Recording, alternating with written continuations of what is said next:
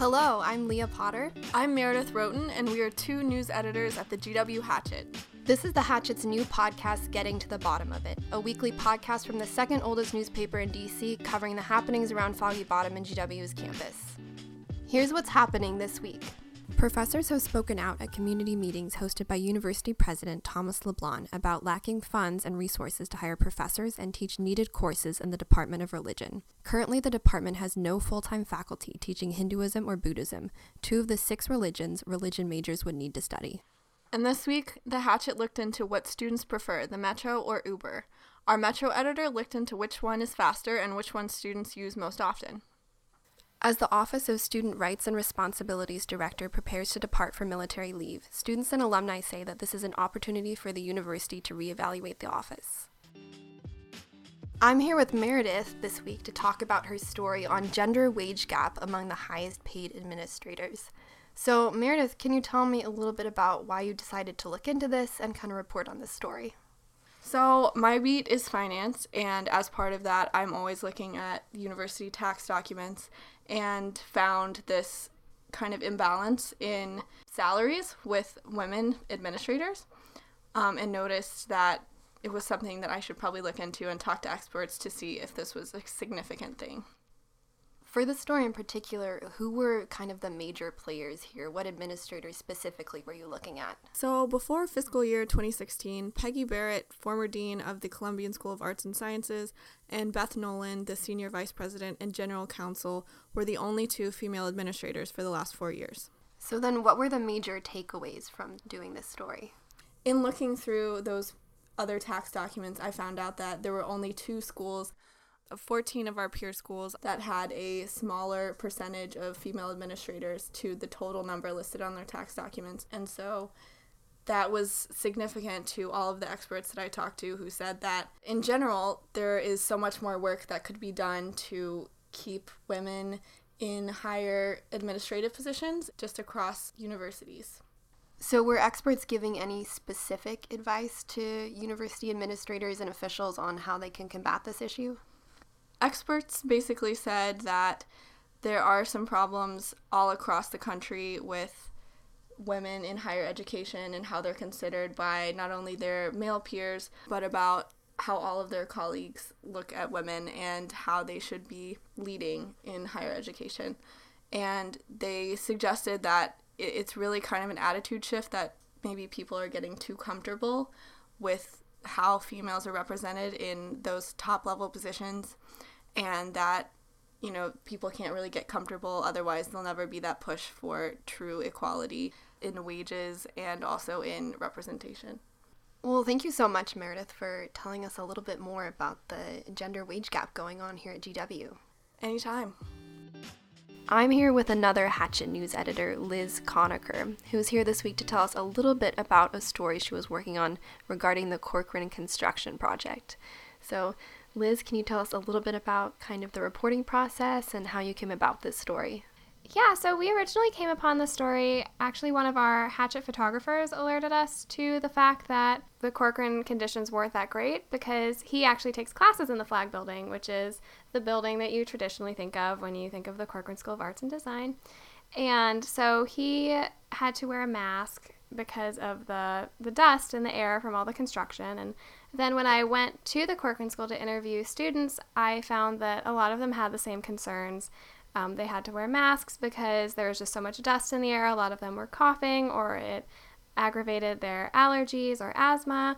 And also with the noise of the construction, some students had trouble hearing their professors or participating in class because they have these metal ramps that are right next to a lot of the classrooms that construction workers use to just move things back and forth throughout the building. But the ramps are really noisy, and those disrupt class as well. So it was really interesting to hear student perspectives and hear all the things that are going on in the Flag Building that I hadn't even realized was happening. And has the university said that they're going to do anything to address these issues, these concerns? We got a response from uh, Sanjit Sethi, who's the dean of the Corcoran School, and they gave us a lot of information about how they were trying to help students, listening to their concerns. They've hosted a town hall where they um, heard student complaints and then tried to address them from there.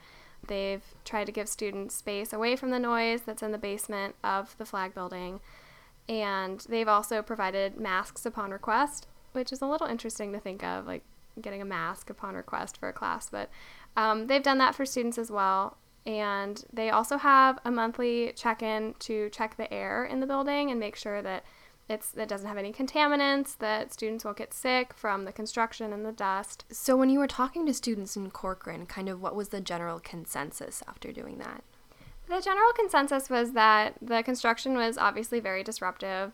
Um, they all had very similar concerns about being able to breathe, having space, it being a huge inconvenience. Uh, one student expressed to me that he wasn't sure where he could exhibit his artwork for class because a lot of the places where students would commonly exhibit their work were closed for construction. So um, students had concerns about that. The building kind of smells, obviously, because it's a construction zone. So it's just, and it's very difficult to navigate as well. There are a lot of exits that are, well, not exits that are blocked off, but you have to go kind of a very awkward way to get to those exits, and it's easy to get lost because so many things are blocked off. So um, they try and keep students all in the same area in the basement of the Flag Building, and I think that helps a little bit, but then the air quality down there is pretty poor. That's what I heard from students, essentially.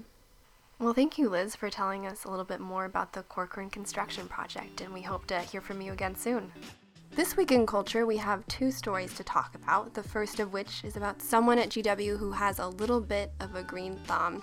And here to tell us more is Liz Provencher, our culture editor. Thanks, Leah. So a food magazine here in D C called Edible D C had their first annual awards this year. And they have about fifteen categories in kind of more unique categories. So things like best school garden, best use of surplus food, and then best home cook garden. So this year, best home cook garden went to the assistant men's basketball coach Hodge Turner and his wife Vivian. That's so cool that we have that kind of G W tie to this competition. So can you tell me a little bit more about Hodge's garden and kind of how he was chosen to win? Yeah, so Hodge and his wife Vivian, who works as a lawyer here in D C, started this garden over the summer, and they had this kind of overgrown backyard and decided to just fully take it over this summer.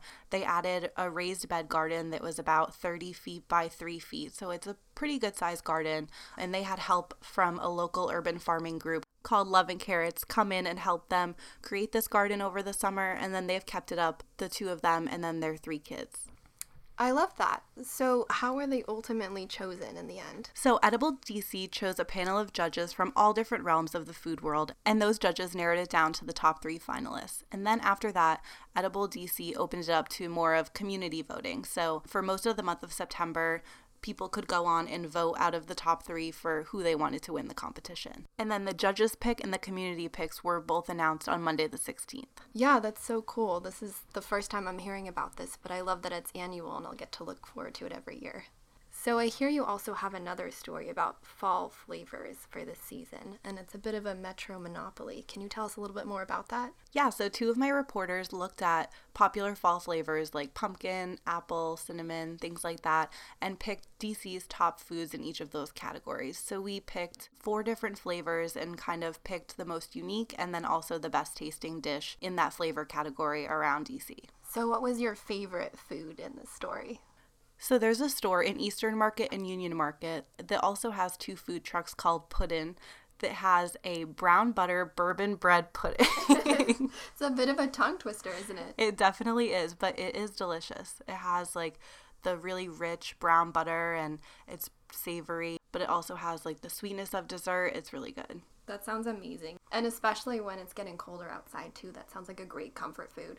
Yeah, for sure. They're definitely known for their comfort food and have really great Southern-style food. Well, thanks so much, Liz, uh, for telling us a little bit more about these fall flavors, but also our assistant basketball coach and his unexpected hobby. Hope to hear from you next week. Yeah, thanks, Leah. I'll see you then. That's all for this week. Thank you for tuning in to hear all the news happening in Foggy Bottom and around G W. You'll hear from us next week with Getting to the Bottom of It. Getting to the Bottom of It is hosted by news editors Leah Potter and Meredith Roten and featuring culture editor Liz Provencher. This podcast is produced by assistant video editor Ariana Dunham, managing editor Tyler Loveless, and assistant copy editor Emma Tyrell. And music was produced by Ulx Studio. Special thanks to Liz Conacher for joining us on Getting to the Bottom of It. See you next week.